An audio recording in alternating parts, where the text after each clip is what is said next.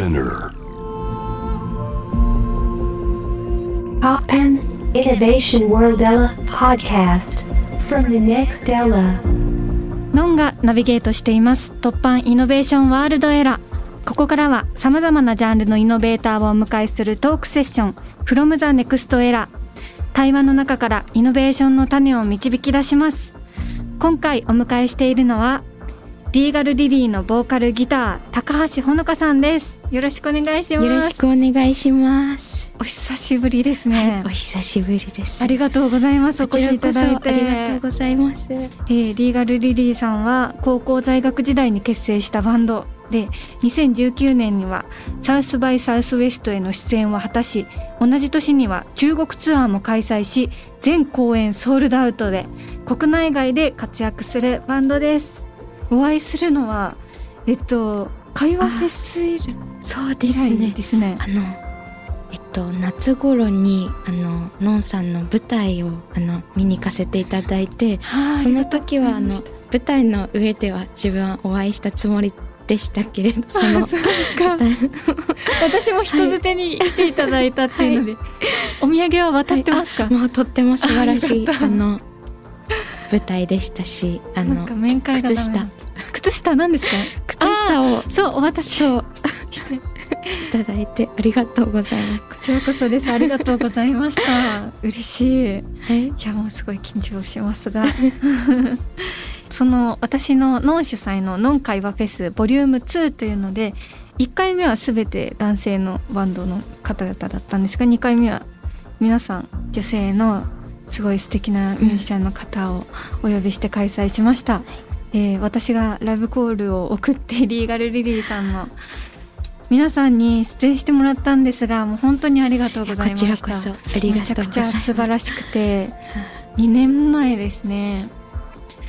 ちょうどコロナが始まりかけて、そうですね、はいはい、それであの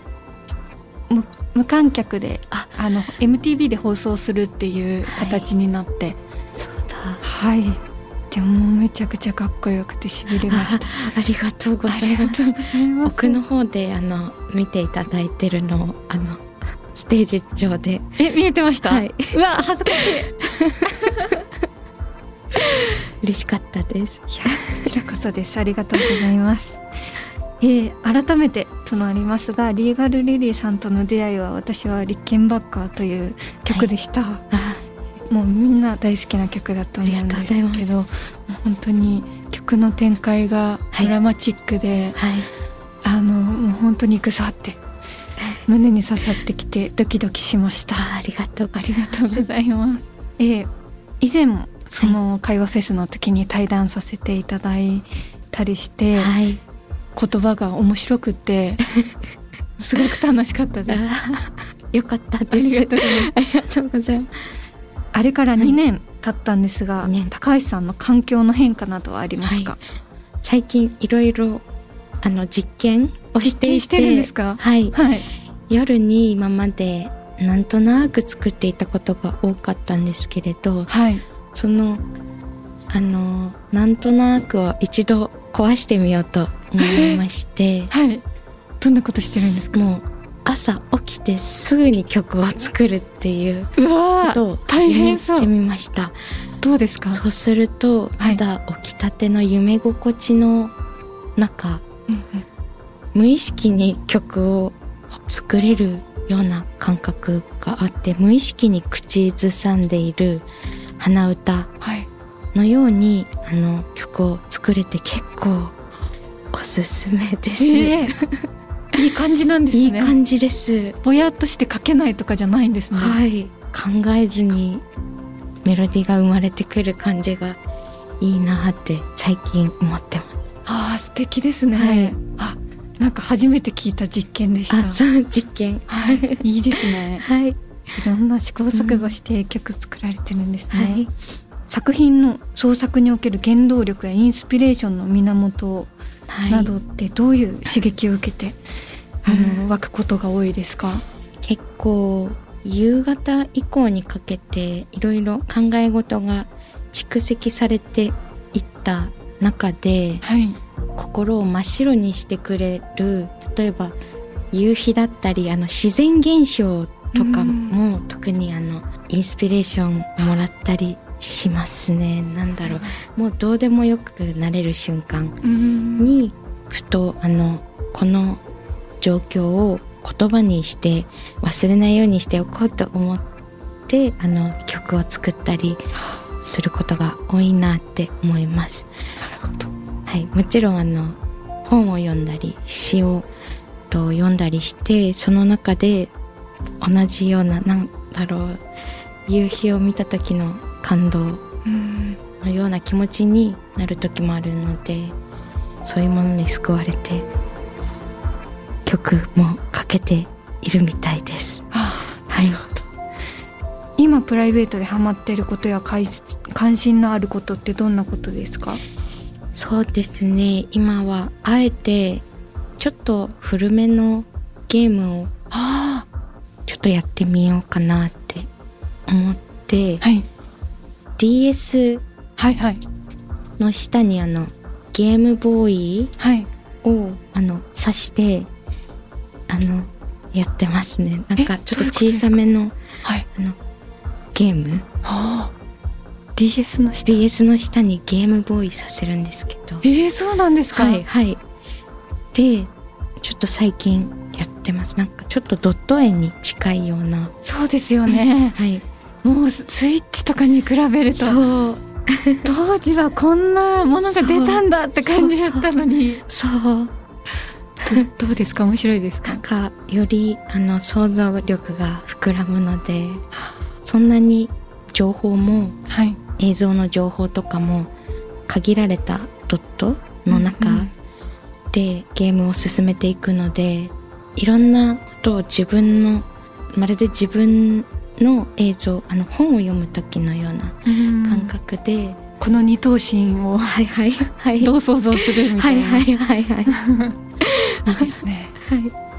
あのちなみになんですけど、はい、個人的なすごい興味なんですけど、はい、リーガルリリーってどうやってつけたバンド名なんですか？あ、中学生ぐらいの時に、はい、周りの友達同士でバンドを組もうよみたいな、うんうん、ノリ、はい、が流行っていて、はいはい、実際にバンドは組まないんですけれど、あ、ノリだけですねですはいはい、あ、じゃあバンド組もうってなって、はい、あのあ実際にちゃんと、はい、あのノリじゃないノリノリのやつノリのやつで実際にノートとかも作っていて、はい、じゃあまずバンド名決めなきゃねっていう話になって、はい、で私がなぜかピーンと直感でリーガルリリーって思って、えー、多分その付近であのお花の図鑑とかをよく読んでたのかなって思うんですけれど、はい、でそこで、はい、リーガルリリーっていう名前にしたのがきっかけで今のバンドにつながってるんですけれど、はい、サカナクションとかと並んでても変じゃないかもしれないとかあ当時思っていましたねでもすごい素敵な名前ですよね、はい、リリーにリーガルってつけるのがすごい発想だなと思ってはい、はい、ありがとうございます、うん、カタカナのバンド名がかっこいいかなって当時から思っていて、はい、うん、私は結構冷たい感覚を感じるんですけれど、うんうん、なんかそういうものからそういう冷たいっていうパッケージみたいなバンド名をパッケージと捉えて、うん、みたいなものの中身を開けてみたらめちゃめちゃあったかいみたいな、うーん、そういうバンドにしたいなっていうのはありますね。はあ、なるほどはい、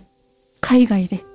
サウスバイサウスウェストや中国のツアーなど、はい、海外でもライブをされていますが、はい、こちらはどう、どうでしたか？あの海外でまず一番身構えるのはあの自分たちの音楽がどう捉えられるのかとか、うん、恐怖心しかやっぱり最初なくて、うんうん、どういう心持ちであのやればいいのかっていうことだったんですけれど、やっぱり音楽をやるときはそういうのは関係ないんだなって改めて思わせてくれるようなステージで、今まで通り、はい、あの音を楽しんでいればいいんだっていうあの当たり前なことをあのまた思い出させてくれます毎回。はい。なるほど。音楽を楽しむっていうのはどこも変わらない。はい、はい、はい。とみんな体を動かしてくれて、ああ嬉しいな思いました。え今年のはちがつには。はい、最新 イーピー 恋と戦争をリリースされました、はい、この作品が生まれたのはどんなところからですか？そうですね、あのこのコロナ禍を経てどういうものを音楽にしていこうっていうふうに考えるのもまたきっかけになったような、まあ、年だったんですけれど、はい、そんな中で私はどんな音楽を作ればいいんだって考えてる時ってあのまあ、迷っている時だし、うん、何を作ればいいかわからない時なんですけれど、すんなりこう無意識に、えっと、生まれた音楽っていうものってやっぱり自分の一番の本心だと思っていて、うんはい、でそういう中でこの「あの恋と戦争」のさんきょくが生まれたんですよね。はい、あの、うん、いろいろ世界の変化している世の中だとは思うんですけれど、うん、自分の中の、えっと、大きな変化を作ったような、時代の変化が自分の中に一番流れ込んできた時代というか、うん、で自分もより変化したような時代だったんですよね。ニュースとか流れてくる情報とか、うん、今までの自分には戻れないようなすごく大きい はちじゅっパーセント ぐらい変わったようなあの感覚で、うんはい、でその中でその無意識に出てきたメロディーと歌詞っていうのは説明のつかないような歌詞ですね。メロディーのような歌詞ができました。あのメロディーって私はあんまりその説明はつできないんですけれど、はい、あの鼻歌ってあんまり説明できないじゃないですか、うんうん、こういう鼻歌なんですみたいなのってで、はい、そういう風に出てきた言葉たちだったので、はい、自分を多分言葉にして守ったんですかね。そういう風なアルバムになったんじゃないかなって改めて思います。うん結構時間が経って改めて思います。なるほど、はい、鼻歌から生まれたんですね。はい、はい、言葉と一緒にメロディーも生まれてきて、うんうんうん、無意識に涙がこう出てしまうような感覚で無意識に言葉とメロディーが出てしまったような、うんうん、あ素敵ですね。はいありがとうございます。どういうサウンドっていうのじゃなくて、はい、メッセージとメロディーが一番最初に生まれたんですね。はい、はい、そういうアルバムにあミニアルバムになりました、うんうんはい、印象的なのは、はい、君という表現なんですが、はいはい、あの私が出会った立憲ばっかも君っていう風に表現しているんですが、はい、高橋さんの表現する君にはどんな思いが込められていますか？あ以前お話しした時は、はい、立憲バッカーの時は、はい、私の部分を君に変えてみたっていう風におっしゃってて、はいはい、それがすごく面白いなと思いました。そうですね今も変わらずに、はい、最初作る時はもちろん僕なんですよ。うんけどやっ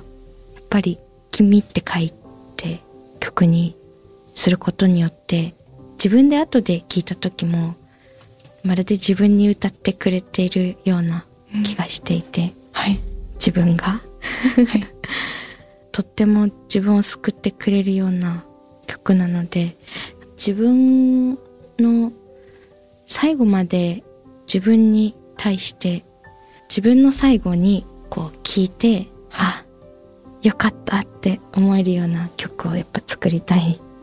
て思っているので、はい、やっぱり君っていうことによって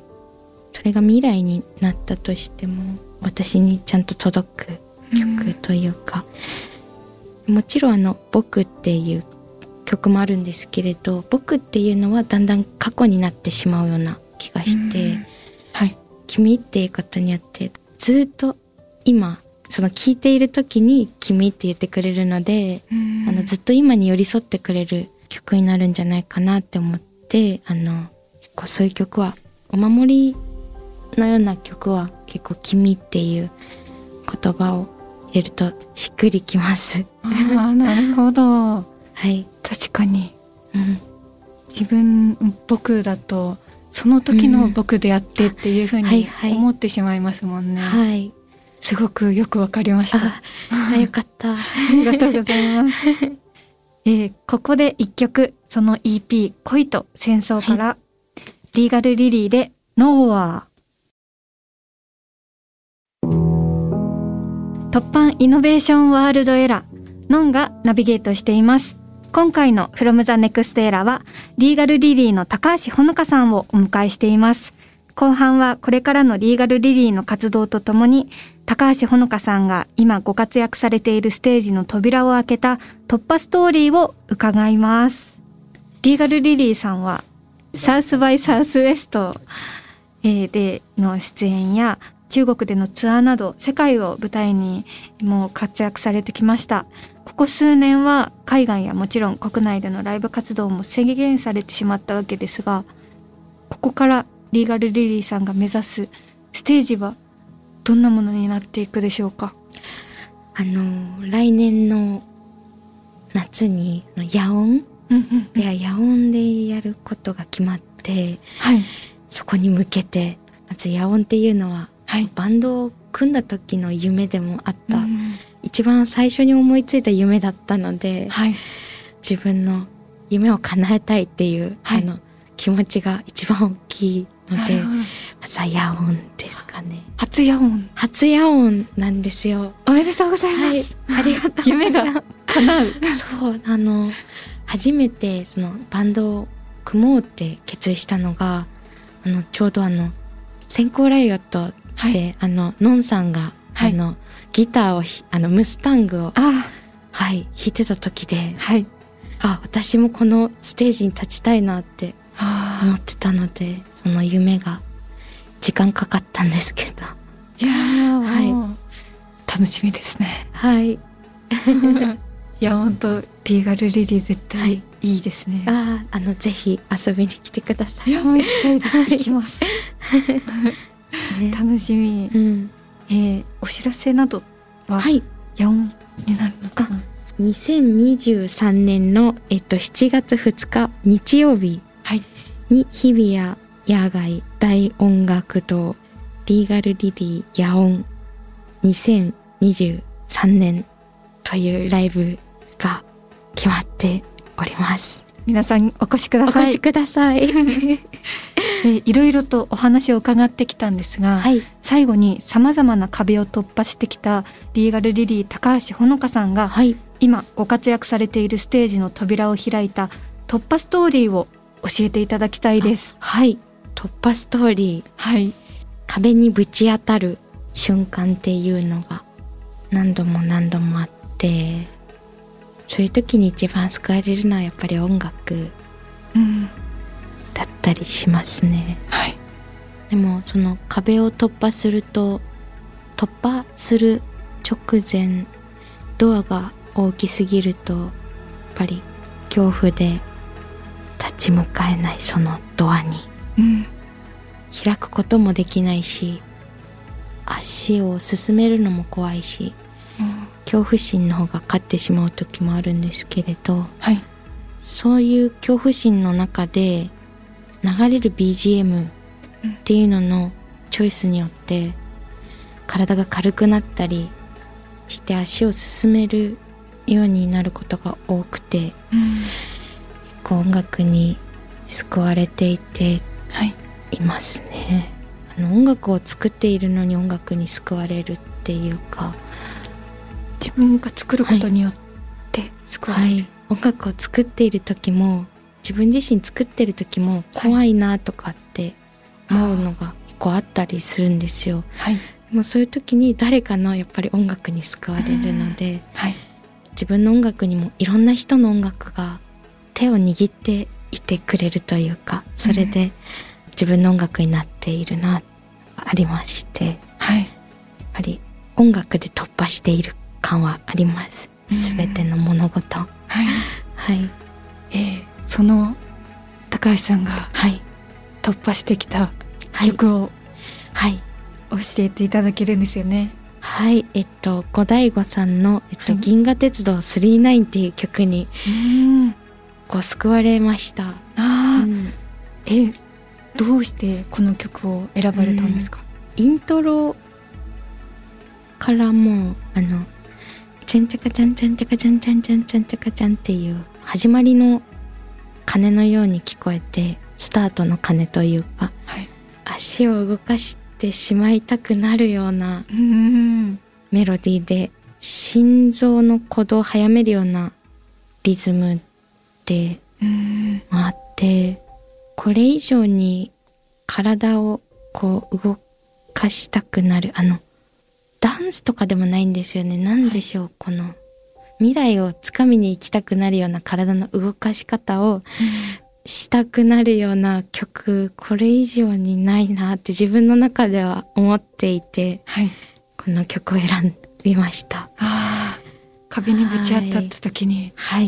流して自分を動かしてるんですね、はいはい、体を動かしたくなるんですよね。あ、こう踊れる曲もすごい好きなんですけれど、はい、ではなんか今を楽しむというか、うん、あ、リラックスするなって、自然に自由に体を動かせるしいいなって思うんですけれど、やっぱりこういう曲はまず踊る前に体を起き上がらせるためにスイッチオンっていう一番大切な曲でもありますね、うん、あ、 ありがとうございます、はいはい、